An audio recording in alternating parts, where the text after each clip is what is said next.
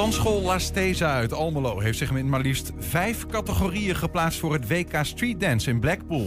Het internet bestond nog maar net of geschiedenisliefhebbers konden hun geluk al niet op. Het geschiedenisplatform Histoforum kwam online en nu, 25 jaar later, is het platform nog steeds alive en kicking. De Wessele Brink in Enschede vierde zijn wijkfeest dit weekend groter dan ooit tevoren. En een nieuwe editie van In Depot met vandaag aandacht voor hoge hoeden. Het is maandag 15 mei, dit is 120 vandaag. 120. 120 vandaag. In Enschede is uh, zaterdagmiddag de vuurwerkramp herdacht. Bij het monument in uh, Roombeek werden bloemen gelegd. Maar daarvoor uh, werd er vertrokken vanuit Prismare, het wijkcentrum vlakbij het oude rampgebied. En uh, daarvoor kon al gepraat worden door mensen die uh, met anderen wilden delen over hun ervaringen of in hun eentje wilden stilstaan. En vanuit dat uh, Prismare werd gelopen met de bloemen door burgemeester Roelof Bleker en ook Bram Distel. Hij is voorzitter van de Stichting Herdenking Vuurwerkramp. Samen gingen ze naar het veld waar het, het monument staat met de namen van de 23 slachtoffers die daar vielen, dodelijke slachtoffers. Er vielen ook 900 gewonden, 200 mensen raakten hun woning kwijt, 200 huishoudens. Hier zien we hoe de burgemeester en Bram Distel uh, de bloemen leggen. En uh, daarna volgde een moment van stilte in Enschede.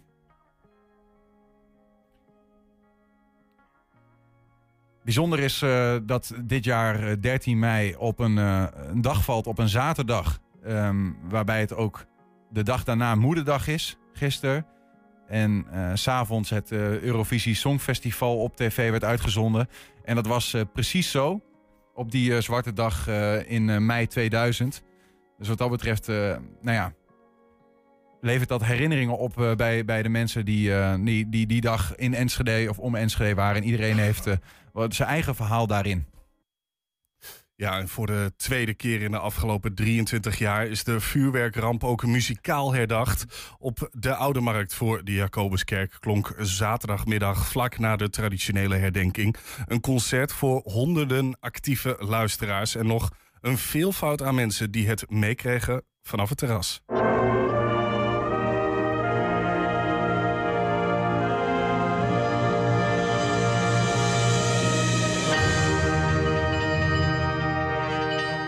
Is een, uh, een goede bijeenkomst. Waardevol voor ons, maar ook voor de mensen zelf. Je, je ziet het, de mensen blijven staan. De mensen die, die, eh, die gaan aan het denken, die worden aan het denken gezet tijdens ons concert. En dat is mooi. Mooi om te zien.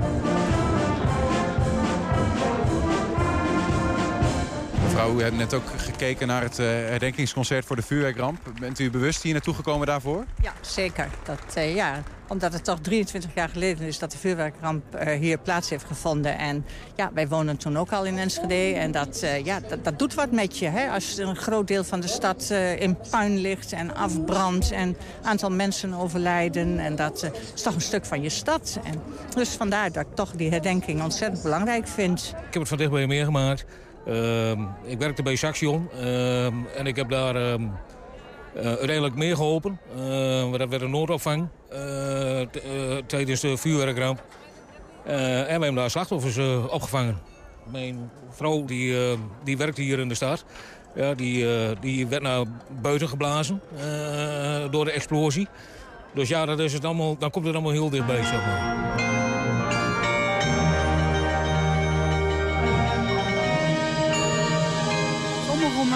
Dan uh, denk je eraan. Hè, dan, en dan word je, ik word dan emotioneel, maar dat kan dus niet als ik moet spelen, want ik moet tellen en ik moet opletten. Dus dat druk je dan wel meteen weer weg. Uh, wij waren buiten, was hartstikke mooi weer. Mijn uh, middelste dochter was net vier maanden in een kinderwagen buiten. En ja, dan hoor je die knallen. En je hoort sirenes. En toen hadden wij zoiets van, er is iets aan de hand. Laten we op Radio Oost gaan kijken, of TV Oost gaan kijken, tv aan. En ik stond met de kinderwagen in de deuropening. En door die laatste knal werd ik gewoon naar binnen geduwd. Zo hard was die luchtdruk, terwijl dat dan kilometers verderop is. Dus dat was wel een hele, voor ons al een hele heftige ervaring, zo ver weg. Uh, dus ja, kunt je alleen maar, hè, je kunt je eigenlijk niet voorstellen hoe heftig dat moet zijn geweest. Ja, je ziet de beelden natuurlijk, je hebt de beelden gezien. Maar als je daar middenin zit, ja, mensen die dachten dat het oorlog was, ja. En dat beeld van die ontzettende knal en die drukgolf. Al die meisjes die huilend van het veld afliepen. Omdat gewoon niemand wist wat er aan de hand was. Je was alleen al dat vuurwerk in de lucht. En dan die, die gigantische knallen. Dus het was gewoon heel beangstigend en, en heel eng ook. En, nou ja, en mijn man die was eh, met wat mensen onderweg. En dus dan denk je ook van, oh jee, waar zou die zijn? En, uh, dus ja, dat al met al, dat is wel, maakt heel diepe indruk op je. En dat vergeet je ook nooit meer, dat, dat blijft. Mooi dat uh, Enschede dat nu op deze manier doet. Hè? Ook hier in het centrum, met uh, ook plaatselijke muzici. Maar dat je de herdenking een vorm geeft en op deze manier is het eigenlijk iets minder zwaar, maar je herdenkt het wel. En je denkt er wel met elkaar aan. Dus ik vind dat, dat ze dat heel mooi gedaan hebben. Dat muziek is een taal op zich. En die raakt toch weer andere dingen. Soms kun je dingen met woorden niet benoemen. En dan is muziek een taal die dat wel hè, uh, um, ja, voelbaar of bewust kan maken. Ik vond het zeer mooi. Ik, ik, ik vond het eigenlijk ook een beetje emotioneel. Het raakt je wel. Martijn, de voorzitter van EVC, die vertelde net... hij zegt, dit moeten we gewoon echt vaker doen. Het wordt goed ontvangen door de mensen hier in de binnenstad. Ze zijn allemaal blijven staan en het was een goede bijeenkomst. En dat gaan we zeker vaker doen.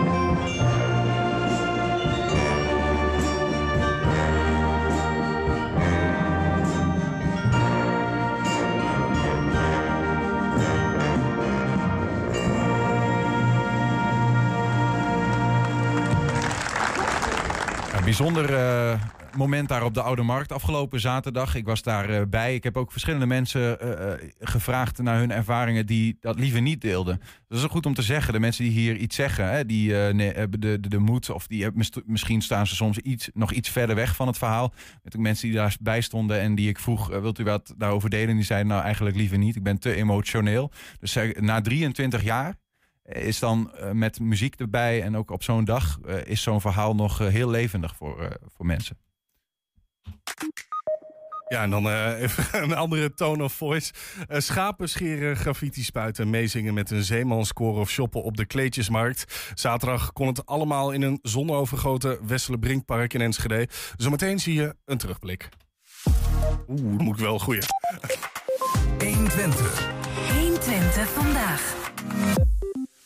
Online geschiedenisplatform Histoforum bestaat 25 jaar en dat mag gevierd worden. Het platform van Enschedeer Albert van der Kaap is voor iedereen die geïnteresseerd is in geschiedenis. Of je nu een docent bent die op zoek is naar innovatieve lesmethoden, een student die zijn kennis wil verbreden of gewoon nieuwsgierig bent, iemand die van geschiedenis houdt. Iedereen uh, heeft wel iets aan Histoforum. Ik moet niet zeggen het Histoforum, hoor ik net. Ik ga mijn best doen. Albert van der Kaap is bij ons. Welkom. Dankjewel.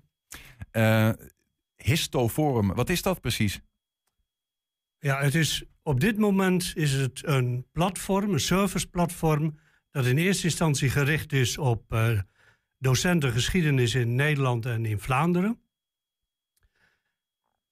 Maar het is ooit begonnen als een uh, manier om te onderzoeken wat ICT kon bijdragen aan het geschiedenisonderwijs.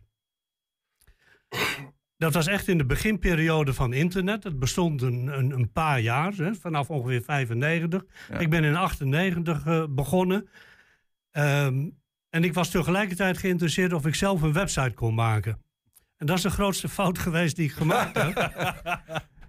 Want het is weliswaar gelukt. Maar als je geen professional bent, dan klungel je maar wat aan. En dat kun je ook nog wel terugzien in de website. Want hoewel de vormgeving op dit moment dankzij mijn zoon, uh, er best gelikt uitziet, uh, zitten er nog steeds pagina's in die, uh, die het aanzien echt niet waard zijn. Die uit de oertijd stammen van die het stammen internet. echt uit Ja. de oertijd. Maar ja, als je bedenkt dat, uh, dat er zeker dat er tienduizenden bestanden op staan, dan is het gewoon geen haalbare zaak om die allemaal over te zetten Ja. in een content management systeem. Ja, in, in het nieuwe internet, om het zo maar te zeggen. Precies. Maar Albert, je, je was niet de enige. Hè? Ik bedoel, in die tijd, eh, ik heb eh, lang bij een internetbureau eh, in Enschede gewerkt. Die nam gewoon in die, diezelfde tijd waar je het over hebt, ook mensen vanaf de straat plukte die gewoon mensen van, ga jij maar proberen om internet, om iets te programmeren. Iedereen moest een beetje, ja, pionieren op dat gebied wat dat betreft, hè? Dat klopt. Alleen, ja, ik ben een echte alfa, dus van techniek heb ik heel weinig verstand. Des te merkwaardiger als er drie van mijn kinderen in de IT-wereld terecht zijn gekomen. Maar ik vond het gewoon heel leuk om het, uh, om het zelf te doen. Ik heb een halve middag een uh, cursus gevolgd bij een collega op school. En de rest heb ik zelf uh, uitgevogeld. Ja. Dus wat dat betreft, als wij nu naar Histoforum gaan, dan gaan we niet alleen wat de geschiedenis betreft terug in de tijd, maar ook een beetje qua internet.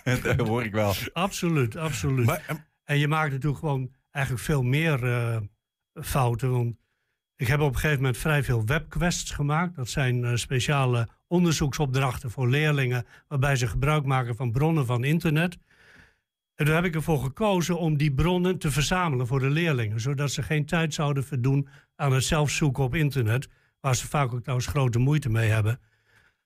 Alleen na een aantal jaren werd mij heel goed duidelijk dat uh, websites sneller van internet verdwijnen dan modewinkels uh, uit de straat van Enschede. Dat is echt vreselijk. Maar dus je had allemaal dode verwijzingen op je website? Ongelooflijk veel. Ja. En dat, ook dat lukt mij niet om dat allemaal te controleren. Dus als ik, als ik nu lesmateriaal maak, dan zet ik erbij: leer je leerlingen gewoon zelf goed zoeken op internet.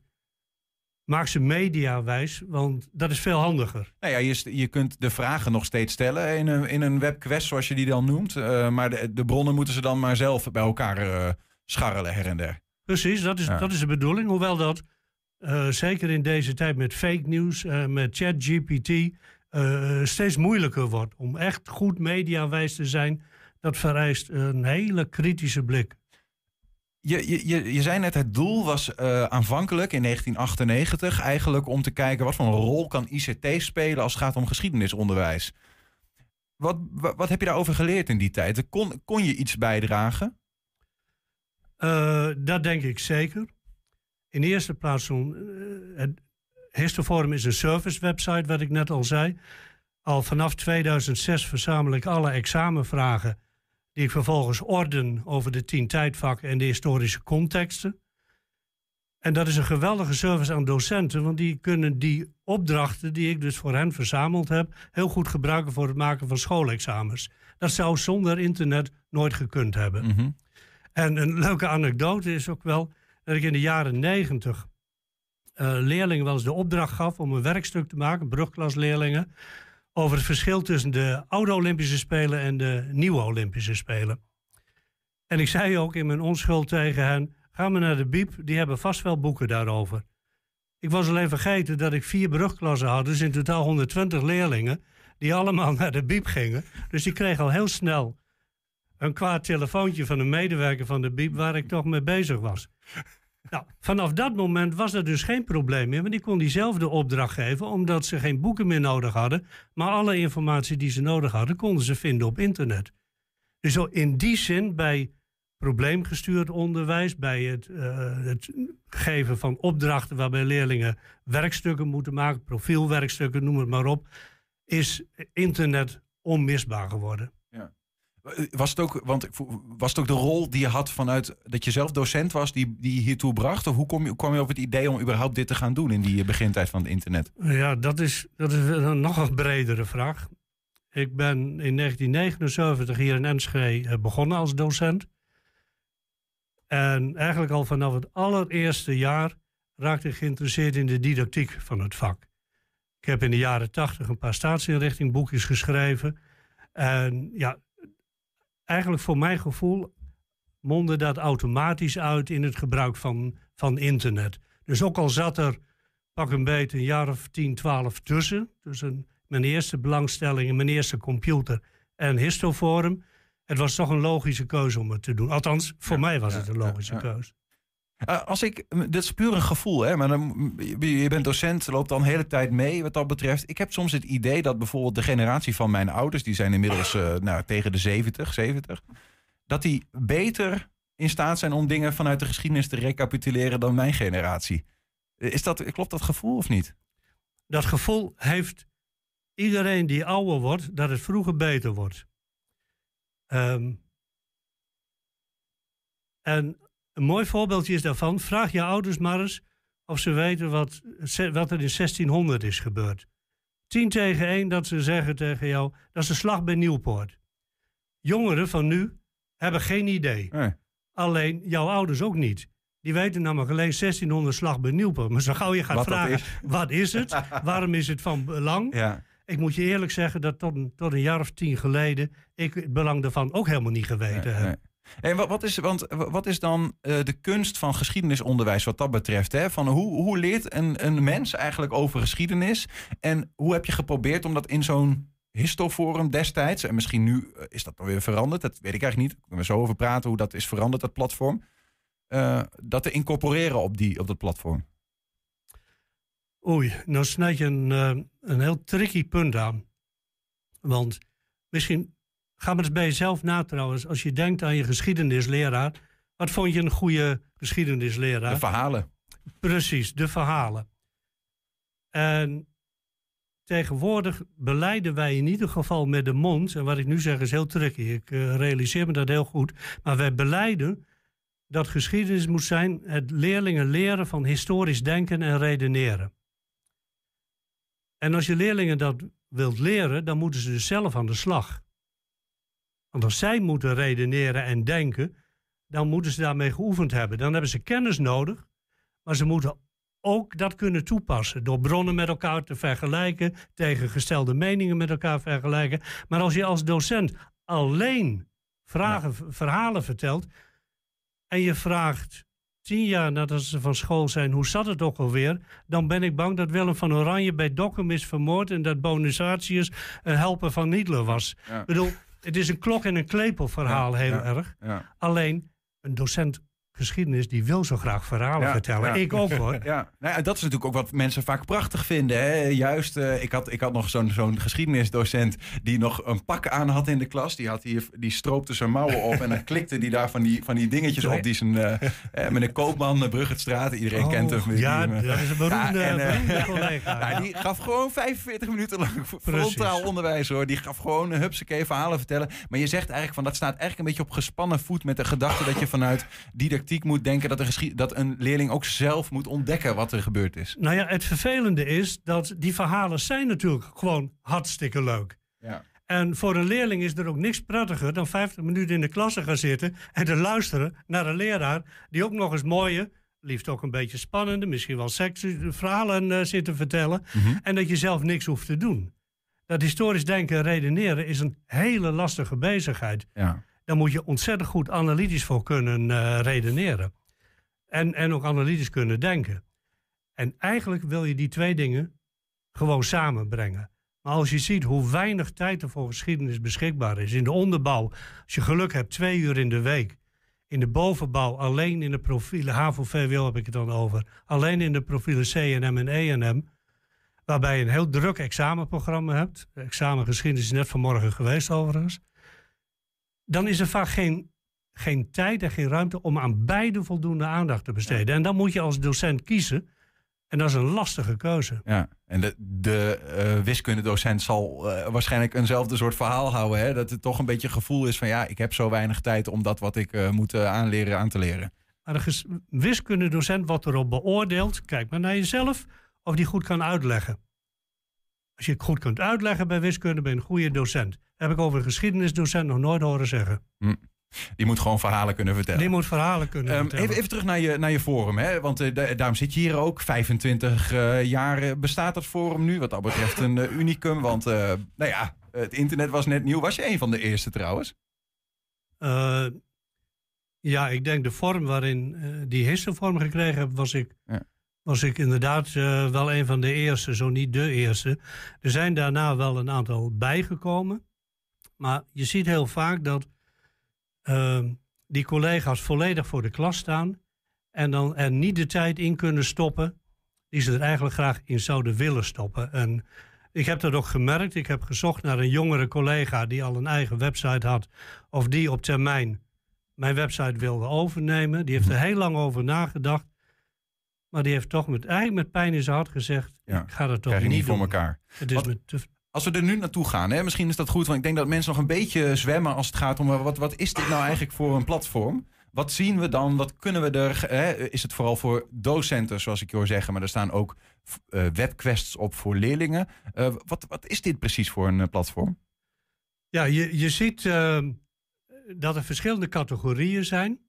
Vakinformatie is een categorie met informatie, actuele informatie voor de geschiedenisdocent. Het lesmateriaal is in principe ook voor de docent uh, gemaakt. Dat is allemaal vrij toegankelijk, dus dat betekent ook dat docenten zelf kunnen kiezen wat ze ervan willen gebruiken. Ze kunnen uh, het veranderen, ze mogen, het mogen het vrij gebruiken, alleen niet commercieel. Uh, het toetsmateriaal, daar heb ik net al even iets over, over gezegd. Overigens, bij het toetsmateriaal zit er nog wel een heel aardig onderdeeltje in voor leerlingen.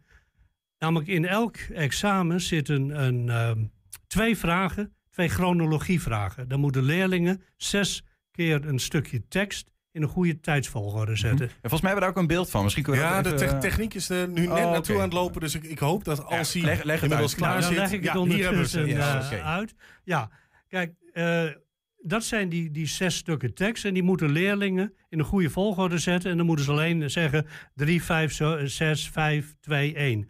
Dit is hoe het er nu uitziet, Albert. Ja, je ziet wel inderdaad dat het, dat het een wat ouder eh, Van- Maar, wel functioneel. dat, nou, dit, dit is. Hier maakt de vormgeving, dit is van Hot Potatoes, heb ik dat trouwens gemaakt. Want ik moet dingen gebruiken die gratis zijn, want de website kost me alleen maar geld. Maar het mooie hiervan is, dit is een drag-and-drop systeem.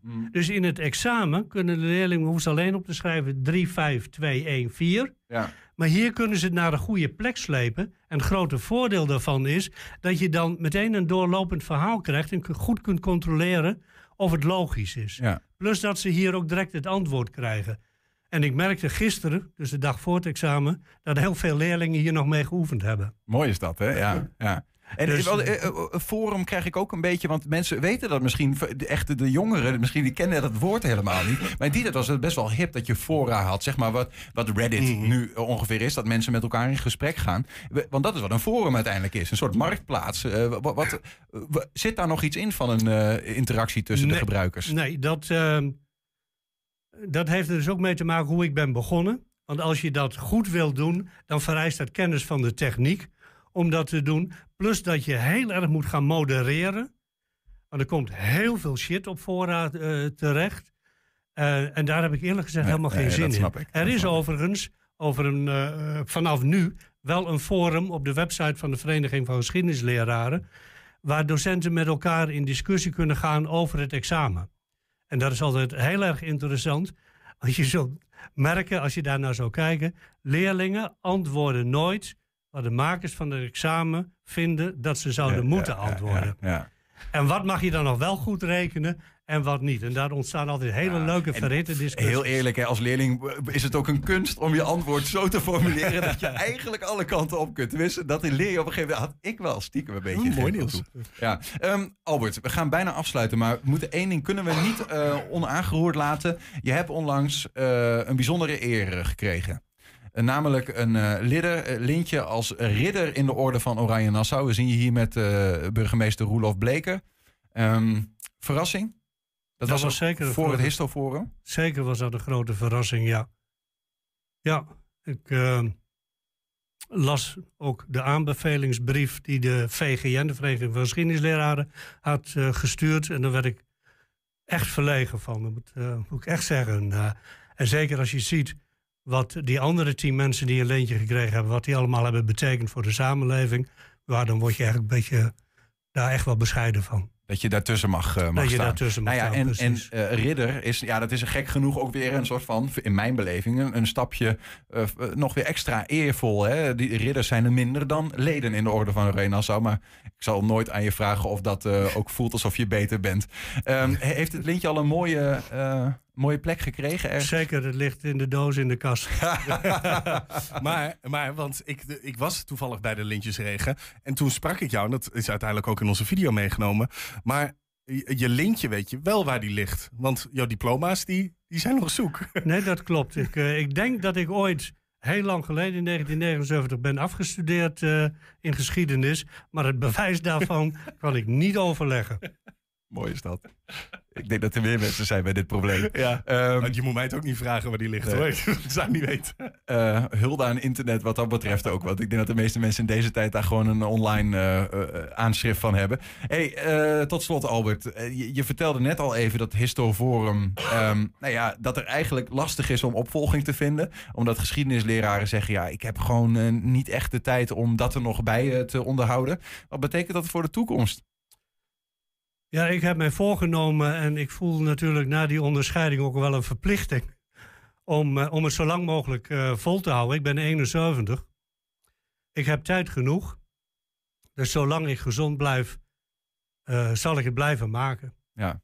Nou, dank voor een stukje geschiedenis. Op meerdere fronten hebben we vandaag eh, gehoord. Albert van der Kaap, dankjewel. Heel veel succes met de voortzetting daarvan. Dankjewel, graag gedaan. Zometeen gaan we voorbeschouwen op het 120-programma Hengelo Spel... met collega uit Hengelo, Franklin Veldhuis. 120. 120 vandaag.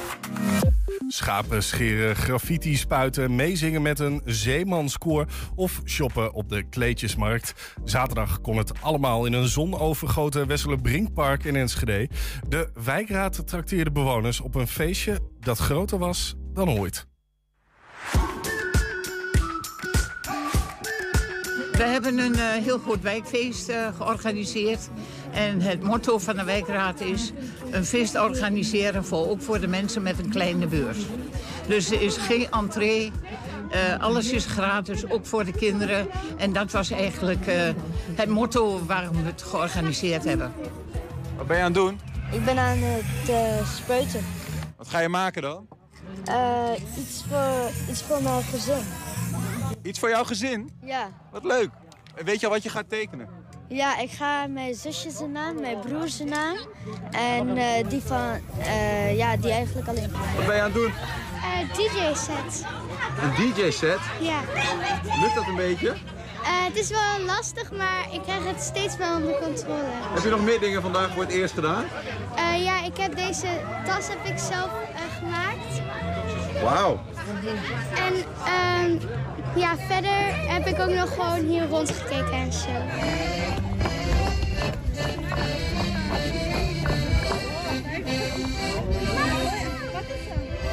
Wat is de charme van de Wesselenbrink wat u betreft? Nou, gewoon gezelligheid en de winkels allemaal. Ja, is echt geweldig. Ja, ik vind het een mooi feest. Er zijn eh, veel kraampjes en eh mooie springkussen. Dat vind ik wel mooi. Ik vind het echt een mooi evenement en eh, ik denk wel dat ik hier eh, jaarlijks ga komen, denk ik. Er gaan al eh, vragen van, kan dat niet elk jaar? En wat geweldig. En ook de winkeliers eh, van, eh, van het winkelcentrum zijn enthousiast. Dus dan moeten we even kijken hoe we uitkomen met onze centjes. Een nieuw kabouterbos. Ja, dat klopt. Vanaf volgende week hopen we, krijgen ze een buul, heet dat, in Twents. En daar zit een boekje in met alle elf verhaaltjes. Er zitten allerlei spellendingen in, dat ze de spelletjes kunnen doen. Dus ze kunnen bij elke kabouter, moeten ze iets, eh, iets gaan doen. En er zijn- zijn hier dus bij elk verhaaltje, is een box... En daar staat ook een QR-code op. Hetzelfde verhaaltje wat ze in het boekje lezen... kunnen ze ook op de telefoon horen. Wat bent u nou aan het doen? Ik ben eh, touwen aan het draaien voor de paarden. En, eh of springtouwtjes voor de kinderen. En ik ben er nu even aan het afwerken. Wordt dit nou echt gebruikt of bent u vandaag vooral een oud ambacht aan het tonen? Ik ben een oud ambacht aan het tonen, maar de touwen worden ook echt gebruikt. Zonder blikken en blozen had je niet. Zei jij dat je meer had verdiend. We wilden het deze keer na de coronatijd dus eh, echt heel groot aanpakken. En, eh, en vooral voor eh, deze wijk. Waar mensen wonen, ook met een kleine beurs. En dat, dat we ze iets konden bieden. En dat, volgens mij zijn we daar wel goed in geslaagd vandaag.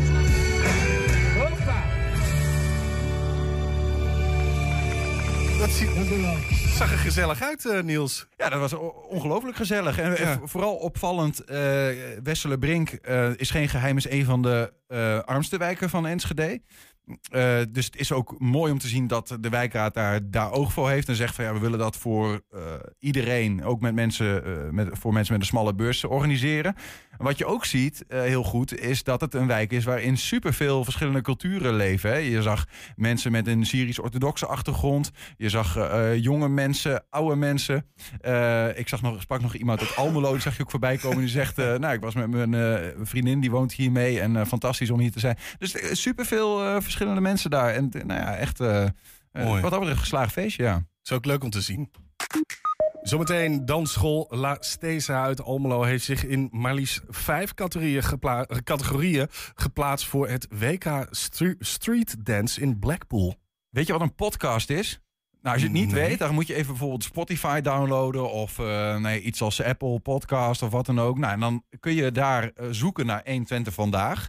En dan zie je voor onze hele uitzendingen zie je daar gewoon terug. Dan kun je gewoon terugluisteren. Maar als ik, als ik daar geen tijd voor heb en ik wil kort wat. Nou ja, dan kun je bijvoorbeeld 120 vandaag uitgelicht. Wat leuk dat je dat vraagt. Eh 120 vandaag uitgelicht, daar vind je gewoon losgeknipte items. En op YouTube kun je niet eh, dat bekijken zonder dat je eh, je telefoon even op uit kunt zetten. Op podcast kan dat wel. Gewoon bekijken, scherm uit, op de fiets en eh, luisteren maar. 120. 120 vandaag.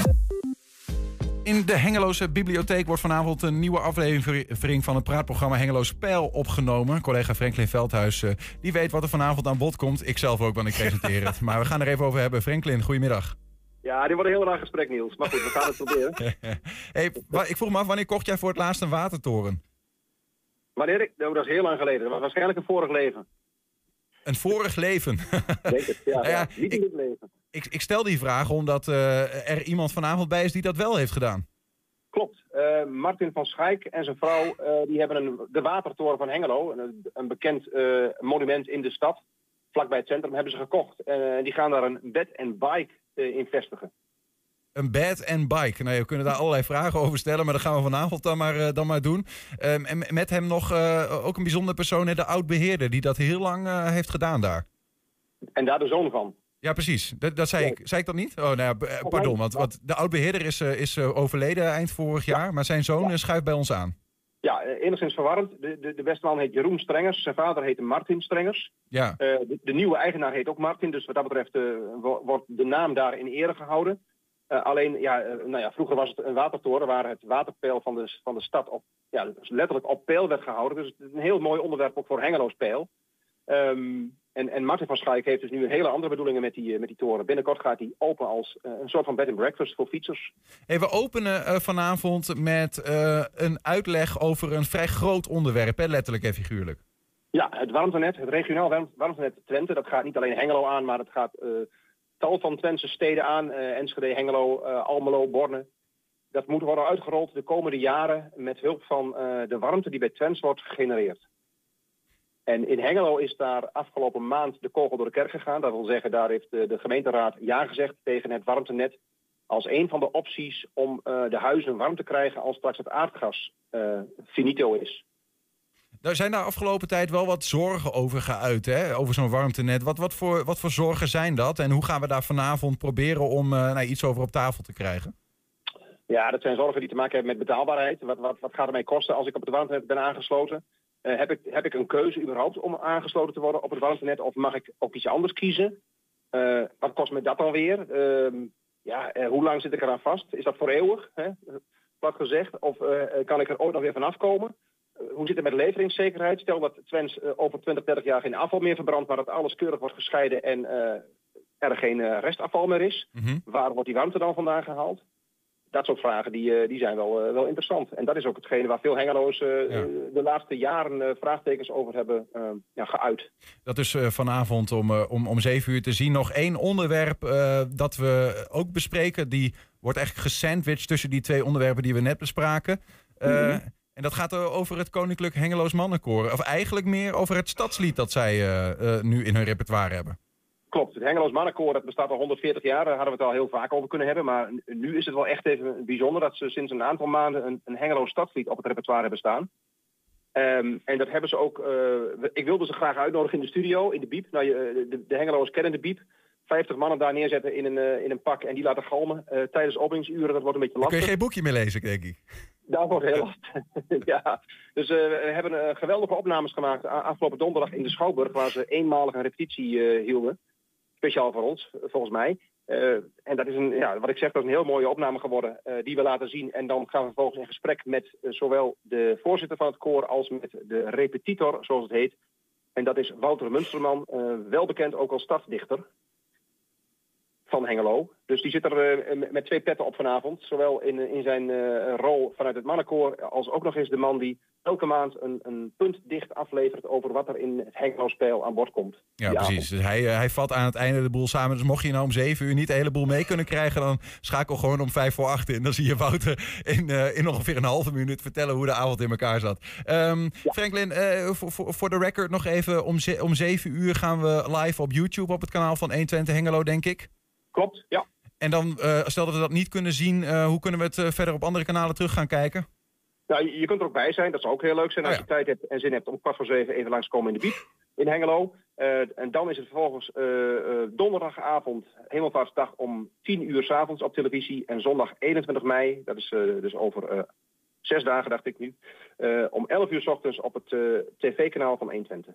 Kijk, dat is uh, vanavond of, uh, of later via de kanalen van 120 Hengelo. Franklin Veldhuis, dankjewel. Veel plezier vanavond. Alvast zeg ik maar vanaf deze plek en tot zo. Tot zo, Niels. Doei. 120. 120 vandaag. Dansschool La Stesa uit Almelo heeft zich in maar liefst vijf categorieën geplaatst voor het WK Street Dance. In augustus gaan de dansers strijden voor één of meerdere wereldtitels in Blackpool in Engeland. Eigenaresse en dansdocenten Stefanie Reinerink en Sander Lohuis van de Almeloze Dansschool schuiven aan om over de voorbereidingen te praten. Stefanie en Sanne, welkom. Ja, dankjewel. Hoe krijgen jullie het voor elkaar om met zoveel dansers naar een WK te gaan? Is, zijn er zo weinig uh, dansers op de wereld of zijn jullie gewoon zo goed, is dan altijd de vraag. Nou, er zijn wel genoeg dansers uh, in Nederland die ook wel uh, doorgaan, wel meerdere teams mogen. Maar wij uit Almelo zijn dan zeg maar van La Stesa geplaatst. En ehm, ja, we moeten dan een Nederlands kampioenschap doen natuurlijk om door te mogen gaan. Mm -hmm. Dus ja, zodoende. Ja, ja, ongelooflijk ja. ja. Sanne, jullie moeten enorm trots zijn denk ik. Wij zijn zeker heel erg trots. We wisten ook niet zo goed wat we konden verwachten. Maar uh, ja, we hebben het uh, heel goed gedaan op het NK. Dus uh, we zijn blij dat we met zoveel mensen mogen gaan. Ja, is het, lukt dat vaker wat, dat, dat jullie dansschool op een WK ten tonele verschijnt? We zijn wel vaker geweest, maar ja, de afgelopen jaren is het natuurlijk een beetje op een laag pitje geweest vanwege corona. Dus we hebben heel vaak, af, af, afgelopen jaren hebben we niet zoveel kunnen doen.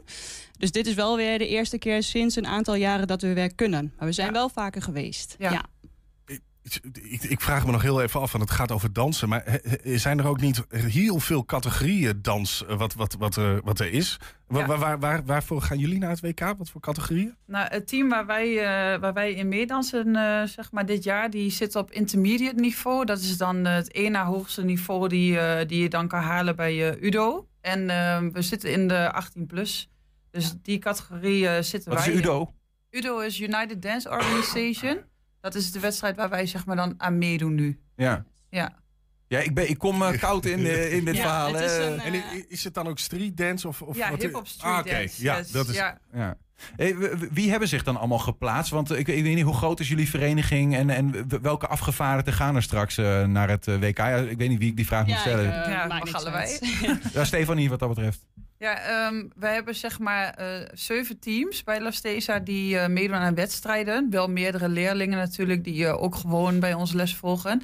Um, de zeven teams, er zijn een aantal van dus geplaatst door middel van het Nederlands kampioenschap. En daarbij heb je nog duo's en solo's. Mm -hmm. En nou is onze kleinste meid van zeven jaar, die kon helaas niet meekomen vandaag. Ja. Die is geplaatst bij de solo's om ook naar het wereldkampioenschap te gaan. Dus ja, dat is wel echt heel schattig en leuk om natuurlijk te zien. Ja. En wij dan als team samen met La Funk. En, um, wat, wat, is dat, La Funk? La Funk is ons team waar wij in dansen. Onze El naam. Ja, onze oh ja. naam, zeg maar. Elk team heeft een naam. En uh, La Stesa, dus La Funk. En elk team van ons heeft La ervoor staan. Kunnen ze ons herkennen, zeg maar. Ja, ja. En, uh, Daar zitten jullie zelf in, in La Funk? Wij zitten nu yes. zelf in La Funk. Ja. Voor het eerst dit jaar. Oké. Okay. Want de meiden die wouden graag dat hun coaches mee zouden dansen. De, je maakt je antwoord af, want we hebben ook wat beelden, maar laten we die zo ja, zien uh, ja. nadat je antwoord hebt gegeven. Ja, Ja, eh, de duo's hebben we dus ook nog. Eh, er zijn twee duo's van ons door. Ehm, eh, als ik het goed zeg, V, Sila, Sam en Berna. Hm. Die zijn samen nog duo's. Ook wat jonger. En eh, ja, dan hebben we nog Lucas, onze, onze jonge man. Die eh, doet ook solo en die is ook door. Dus we zijn met 16 dansers in totaal eh, die kant op. Gezellig. Ja, zeker. Even kijken hoe dat eruit ziet. La Funk, het NK.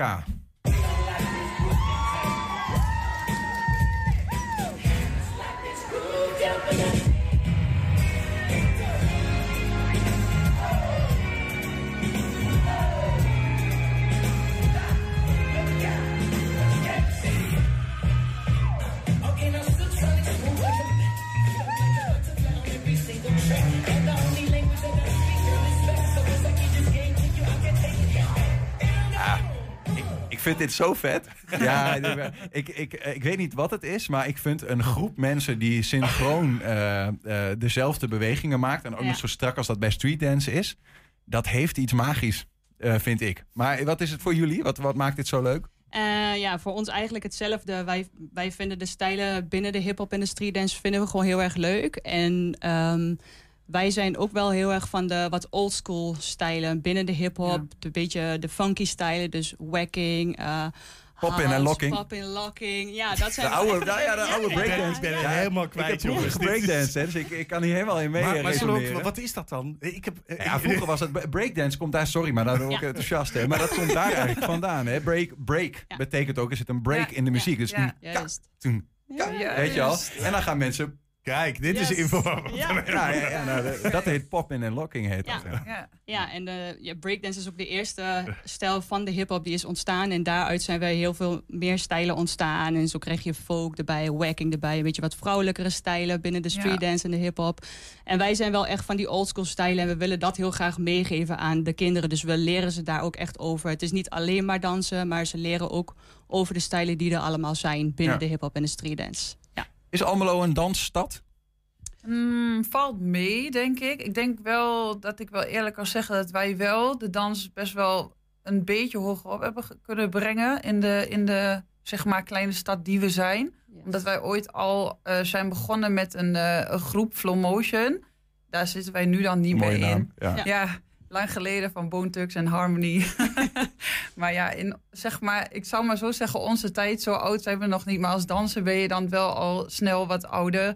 En ehm, ja, bij Flow Motion hebben wij eh, wel veel bereikt. Mhm. En eh nou, zes jaar niet meer meegedaan met wedstrijden. En dit jaar dus wel weer met eh La Funk. Want de meiden die wij het eh, van kleins af aan dan hebben geleerd... mogen wij nu bij meedansen van hun. Ja, mooi is Dus dat. ja, zij vinden eh, dat wij het omhoog brengen... maar wij juist dat zij dat doen Ja. natuurlijk. Hoe- wordt er, eh, wordt er in Nederland ook een beetje naar La Stesa gekeken? Van nou, daar komen ze weer met een afvaardiging. Hoe gaat dat? Nou, ik Durf denk, ik niet te zeggen Het begint een beetje se, te maar- komen, ja, denk, denk ik ook wel. En ze herkennen ons ook nu wel steeds iets sneller aan onze namen, denk ik. Want overal staat natuurlijk La Ja. voor. Dus we doen wel in, aan heel veel danscompetities in heel Nederland mee. En het is ook wel echt veel in het westen. Het is niet in de buurt. Het is altijd ver weg wel Mhm. in Nederland. Dus Ja, en, en, en dus eh, wereldwijd, hè, ook een beetje de aanleiding waarom jullie hier natuurlijk zitten, naar Blackpool in Engeland. Eh, ik vroeg me ook af, ja, dat gaat niet vanzelf eh, natuurlijk. Want dat, je moet met eh 16 mensen, eh, als ik het goed Ja, herinner, die 16 kant op. Ja, ja, ja. Eh, nou ja, dan moet je reizen, je moet daar eh, overnachten. Ik weet niet of, dat, eh, of er een bond is die dat allemaal betaalt, maar ik kan was het gokken maar van zo'n niet. feest. Ja. Nee, helaas hebben we geen KNVB, zoals zeg maar. Nou ja, zelfs dan is het soms lastig hè, Ja, bij die ja, mensen. maar, eh, maar hoe gaat dat in zijn werk dan? Eh, is dat het gewoon is, eh, hard eh, voor de zaak? Ja, het is, eh, het is sponsors zoeken met z'n allen, vooral. En eh, ja. Zorgen dat de mensen ons het gunnen om daarheen te kunnen gaan. Veel bedrijven vragen, eh, familie, vrienden. En eh, door middel van sponsors zoeken we dan een hotel. We betalen entree voor de wedstrijd. En eh, dan eh, kunnen we daar aan meedoen. Zo werkt het in de danswereld, ja. Ja. dans is wel een dure sport. Ja, zeker. Ja? Ja, je moet betalen om mee te kunnen doen aan alles, voor alles. Ja, zodat zij het kunnen opzetten, zeg maar. Ja. Maar dat hebben jullie ervoor over, wat Zeker. dat betreft. Ja, zeker. Ja, nee, mensen kunnen meedoen. Ik geloof ook dat we ook een linkje hebben. Niet de gemakkelijkste link, maar laten we even zien in beeld. Ja. We niet op te Ja, noemen. geloof. Ehm, hey, de- ehm, als je even naar jullie, naar jullie club kijkt. eh, hoe eh, zorgen jullie dan dat je, eh, je je leerlingen meeneemt in het verhaal? En dat, dat je uiteindelijk op dit soort plekken terechtkomt? Wat, wat is de, de, de magie van La Stesa wat dat betreft?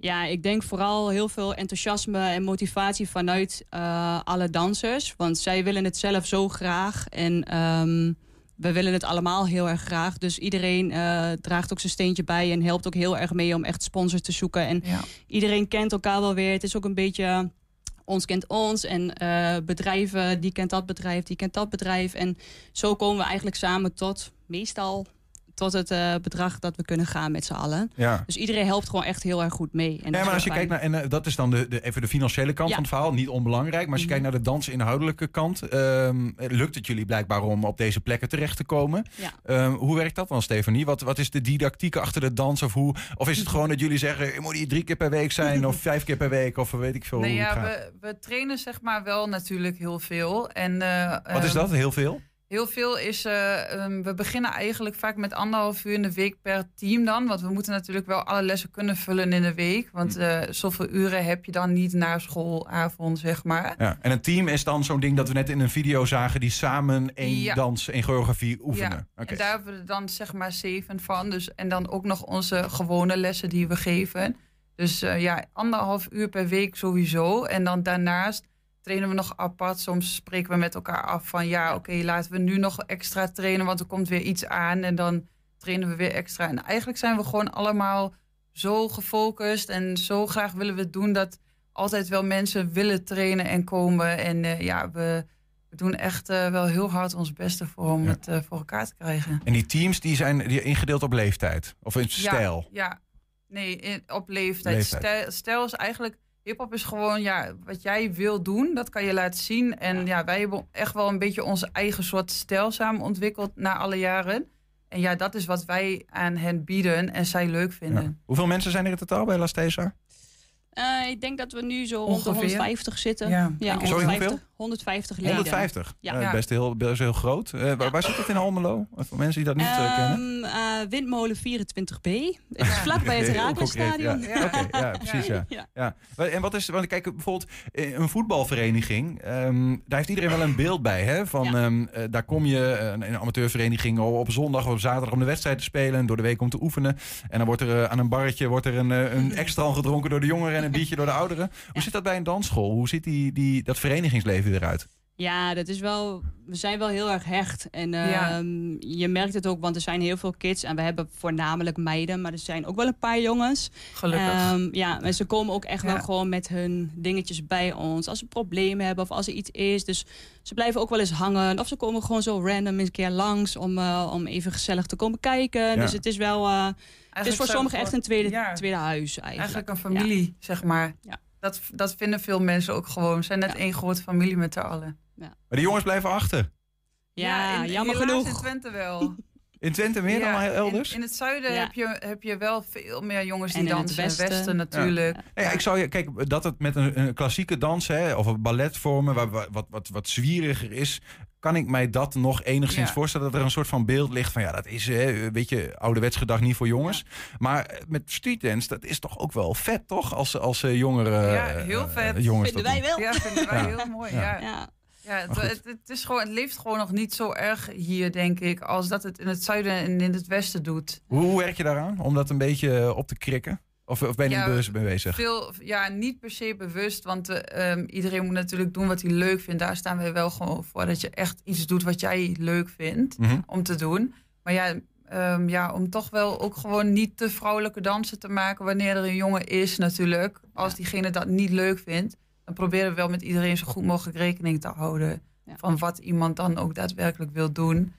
En eh, ja, we proberen gewoon ons best te doen om het te promoten voor de, voor de jongens. Reclame maken, een beetje vloggen hier en daar. Nou, Ja. goed, eh, ook hier aan tafel goed gedaan wat dat betreft. Leuk om jullie enthousiasme te zien. Tot slot dan even eh, WK Blackpool. Wanneer gaat dat precies gebeuren, Stefanie? Ja, we gaan eh 26, zeg ik dan nog goed? 23 tot en met 27. Ja, 23 tot augustus. 27 augustus gaan we Ja. vier dagen. En tot die tijd Ja. eh, de middelen bij elkaar schrapen wat dat betreft op zijn Ja. Eh, wa- wat gaat er verder nog gebeuren aan eh, acties om dat voor elkaar te boksen? Eh, Workshopdagen, Ja, eh, workshopdagen. langs de deuren, langs bedrijven. Eh, we, we gaan alles inzetten wat we, wat we kunnen. We gaan hoe dan ook. Ja. Nou ja, zoek het even op op internet, La Stesa in, eh, in Almelo. Eh, dank jullie wel en eh, heel veel plezier eh, met de tijd daar naartoe, maar zeker op eh, dat WK in Blackpool zelf. Ja, dankjewel. Ehm, Jullie bedankt dat we hier mochten zijn. Ja. Graag gedaan. Heb je een tip voor de redactie? Mail het dan eventjes naar redactie.120.nl 120. 120 vandaag. Hoge hoeden. Ja, we associëren ze al snel met goochelaars en begrafenisondernemers. Maar ooit stonden ze heel ergens anders symbool voor. Waarvoor zie je in een nieuwe aflevering van In Depot.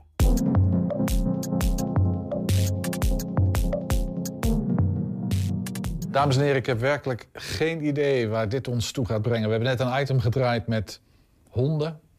Het zou best kunnen dat we nu een item draaien over konijnen uit Hoge Hoede. Weet niet precies, uh, Edwin. Wat, wat, wat, dit staat je uh, heel bijzonder. Ik zei net al, het woord potsierlijk komt eerder, eerder Ja? op. Dat zal bij mij niet Ah, ik zijn. voelde me juist al, denk van, ik kan toch ik kan vasthouden. een soort directeur eh, worden Ja, zo. nee, gewoon vasthouden. Wij staan bij eh, Hoge Hoede, dat is helder. ja. en Hooghoede wordt nu inderdaad geassocieerd met schoorsteenvegers, eh eh, goochelaars Ja. En eh, eh, begrafenisondernemers. Ja, dat is ooit anders geweest. Ooit was dat anders. Ooit was het Hoge Hoed het symbool van een notabele directeur. Eh, nou, als, jij, als jij een hoge functie had, had je een hoge hoed. En iedereen had vroeger een hoed op, een hoofddeksel. Ja, het stamt al uit de 17e eeuw, dat, dat hoge hoeden. Er zijn schilderijen uit de Gouden Eeuw zeg maar, van Nederland waar ook hoge hoeden op staan. Ehm, maar het kwam echt in de mode vanaf 1850. Als je in een fabriek werkte, hè, er was enorm kabaal. Alle machines die je weet. Hè, dus mensen praten daar met gebarentaal. En het eh, gebaar van pas op, daar komt de directeur aan, was hoge hoed. dit, was het, dit, was, ja, dit betekent, daar komt de directeur aan. Pas op, Ik vroeg me ook nog af, eh, eh, hadden al die hoeden ongeveer een vergelijkbare hoogte? Of was het, misschien een heel domme vraag, Ja, dat was was- het hoe hoger je in functie, hoe hoger je hoed was? Nee, dat was, dat was wel echt modegevoelig. Oké. Er was ook wel een tijd dat bijvoorbeeld bolhoeden en dit soort hoge hoeden naast elkaar eh, bestonden. En er waren tijden dat je hoge hoeden hadden die een beetje zo, eh, zo uitliepen, zeg maar. Nou, deze Echt, heeft eh, ook een beetje een... een, een Ja, ja, ja, en je hebt de tijd gehad dat ze gewoon eh, recht waren. Eh, maar vanaf 1850 had je, als je een beetje functie had, had je een hoge hoed op. Echt eh, de notabelen in de stad en, eh, eh, en de fabrieksdirecteuren, die hadden hoge hoeden. Als je bijvoorbeeld eh, eh, bij die eh, film van Johanna de Stegen, van Twe- eh, en- eh, eh, Twente op film. Ja. Eh, daar zie je op een gegeven moment een uitvaart van Stork, jaren 30. Daar zie je de, de koets lopen en dan lopen alle notabelen van Twente lopen daarachter. Dat is één massa van hoge hoeden. Nou ja, je hebt ook al... eh, in de, eh, de stropdas is ook al natuurlijk zoiets. Hè? Dus als je een stropdas dra- draagt, dat wil ook al zeggen eh, dat je denkt dat je wat te vertellen hebt. Wij gaan hier verder niet op in. Nee, wij zijn een museum. We hebben natuurlijk hoge hoeden in de collectie. Eh, eh, waarvan eh, dit een hele mooi exemplaar is. We hebben er 10, 15, 20. Ja, ja, we hebben een paar uitgezocht die niet heel goed van kwaliteit waren. Dit is een mooi- heel mooi exemplaar. Heel, heel mooi strak exemplaar. Hij ziet er inderdaad nog heel goed uit. ja, ja, ja. deze is gedragen door meneer Hendriksen uit Enschede. Oké, en meneer Hendriksen was? Weten we dat? Nee, kon ik niet vinden. Met de initialen niet. De, de, de- het stikte van Hendriksen in Enschede. ja. Hè, dus dus Ja, ging maar- zoeken. ja. Ja. Maar meneer Hendriksen was een notabele. Ik bedoel, die heeft iets Dat- voorgesteld dat- in de dat stad. moet- dat moet- dat moet Als iemand nou weet wie meneer Hendriksen is... het moet een notabele zijn geweest... laat het ons even weten. Dat is natuurlijk super interessant. Ja. deze hoed was van hem. Eh, zat natuurlijk in zo'n mooie koffer. hè. Het zegt Ja. wel hoe, hoe luxe het was. Hè. Het is echt een mooie luxe Echt een luxe product ook Ja, inderdaad. echt een hè? luxe product. Handgemaakt. Ja, ja, dat zegt wel, je moet echt wel geld hebben om zo'n hoed te kunnen dragen. Ja. En die hoeden moesten natuurlijk gemaakt worden. En dan heb je... eh, eh, eh, ja, hoeden maken was, was, was, eh, was een vak. Ja. En, eh, dit, dit is een mal, hè? Dat is, dat is een mal. Eh, van deze weten we niet precies waar die vandaan komt. Maar dat is een hoedemal, dus die eh, gebruik je. Dit is een hoedenspanner. Dit is van de firma of gebroeders Kruksiener. Hoe? Kruksiener? Kruksiener uit Oldenzaal. Oké. Die hebben daar een fabriek. En, en rond 1900 hadden die fabriek voor hoge hoeden. Onder andere. En dat is een hoedenrekapparaat. En daar kon je hoeden mee... Precies. Ja, de- Ja. de- deze hoed zou moeten worden uitgerekt. Dit gaat uit elkaar, daarmee rek je de hoed op. Dat eigenlijk gewoon simpel. Ja, ja, precies. Ja, dus, eh, en, en dan werd die gemaakt. Dat is een heel proces hè, met verschillende lagen en bekleden. Hè, er zat een heel proces achter. Eh, maar voordat je een goed, eh, goed model had van je hoofd... Hè, want zo'n hoed, dat weet je natuurlijk, hè, die van mij die zit bovenop mijn hoofd. Ja, die van mij ook. Dat, dat, als ik voorover buig, dan valt hij om. dat wil je niet natuurlijk. Dus als je een hoed wil hebben die heel goed om je hoofd heen past... daar was een hulpmiddel voor. Dit is een conformateur. Een conformateur? Ja. ja. Dit heet een conformateur. Dit, dit heet een conformateur. Van conformeren. Ja. Oké. Ja. Het ziet eruit als een... eh, Als een, als een martelwerk. Nou, echt hè? Ja, ja. Nou, wat ik net wou zeggen, die apparaten om het hoofd te meten... Uh, dit is niet alleen door hoedemakers gebruikt, maar ook door soort uh, uh, ja, onderzoekers die bijvoorbeeld mensen gingen onderzoeken wat, wat de hoofdmaat was. Want op een gegeven moment was er een soort theorie dat uh, de omvang van je hoofd, dat zegt iets over je intelligentie. Ja, ja, ja. Of over dat je crimineel aangelegd bent. of dat je uh, aanleg voor alcoholisme hebt of zo. En je zet het op je hoofd en die kan het op maat maken. Dus al deze dingetjes die kunnen uitrekken. Dat zijn veertjes. Ah, en dan krijg je een... Uh, gedetailleerd. een gedetailleerd. Dus je zet het op je hoofd, dit zet uit. En dan zie je hier allemaal pinnetjes. Mm -hmm. En je zit hier in zo'n soort drukplaatje van kurk. Hier doe je een papiertje op. En dan druk je dit druk je erop met het papiertje. En dan krijg je dus de exacte. exact een afdruk ja. van je hoofd met de, de afmeting erop. De conformateur. Ja. Dus dat betekent dat je iets gewoon passend maakt. Ja. Het heeft nu een hele negatieve, toch wel een beetje een negatieve ja, connotatie. Ja, dat je eigenlijk je aanpast. Een conformist of, is iemand een, dus zonder eigen identiteit. maar het is gewoon het aan. eigenlijk aanpassen aan je...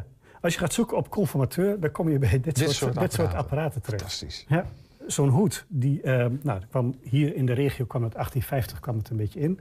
En um, het ging pas echt uit de mode, dus dat men uh, überhaupt hoofddeksels niet meer droeg. Ja. Uh, in de jaren 60. Kennedy, de president, ja. die liep eigenlijk als voor het eerst liep hij gewoon buiten rond zonder hoofddeksel. En dat was toen het gesprek van de dag dat hij dat deed. Het komt weer een beetje in. Hè? Je ziet af en toe mensen met hoeden. Ik vind het toch wel een mooi gezicht. Ja, het is nou een soort, soort van dat je iets uit wil stralen dat je uniek bent hè, als je een hoed draagt. Ja, ja. Dus, dat, je, dat, je durft, dat je durft af te wijken. Ik zet hem gauw weer op. ik vind het een mooi verhaal, Edwin. Ja.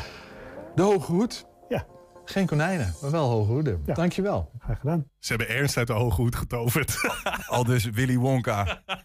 Dat was trouwens ook nog wel even een, ja, gewoon, uh, een beetje aparte anekdote is dit wel. Maar we lieten aan het begin van de uitzending natuurlijk die, um, dat orkest zeg maar, voor de vuurwerkramp, dat herdenkingsconcert zien. Ja. ja. dat is op de Oude Markt. En daar gebeurt natuurlijk van alles. Hè. Er komen ook vrijgezellenfeestjes voorbij. Uh, maar ook mensen die natuurlijk geen idee hebben wat daar dan gebeurt. Hè. Dus ik hoorde jongeren voorbij komen met, uh, weet je, die dan een beetje aan het klooien gaan. Terwijl als ze zouden weten waar het voor is. Maar op een gegeven moment komt er een stoet zeer uh, bont uitgedoste mensen voorbij. De, uit een soort van Alice in Wonderland-achtige uh, setting. Nee, maar echt een soort van straatartiesten. Waarschijnlijk omdat het een street art festival ook toen was. Maar ook een soort Willy Wonka-achtig figuur. Maar dat, ja, dat, het was zo'n aparte ja, moment dat ik dacht van ja, die dus weten staat, niet wat er aan de hand is. Je staat hier te kijken naar het herdenkingsconcert voor de vuurwerkramp in Enschede. En rechts naast jou komt Alice in Wonderland voorbij. Ja, en die gaan ook nog een beetje apart met die mensen doen. Weet je wat, terwijl sommige mensen daar echt, uh, nou ja, gewoon geëmotioneerd staan te luisteren. Dat is een, beetje apart, maar ja, dat, dat heb je dan als je op zo'n plek uh, dit doet. Ja, maar ja, uiteindelijk is het allemaal goed gekomen. En uh, heeft iedereen het op zijn manier kunnen verwerken. En ervan kunnen genieten, ook in de enige vorm. Wij zijn vanavond om 8 en 10 ook op televisie te zien. Ga lekker uh, terugkijken, kan allemaal. En om 7 uur Hengelo Spel op de kanalen van 120 Hengelo. 120. Weet wat er speelt in Twente. Met nu het nieuws van 5 uur. Goedemiddag, ik ben Jeroen Latijnhouwers. Het aantal incidenten in de kinderopvang is verdubbeld, meldt website Kinderopvang Totaal. Het gaat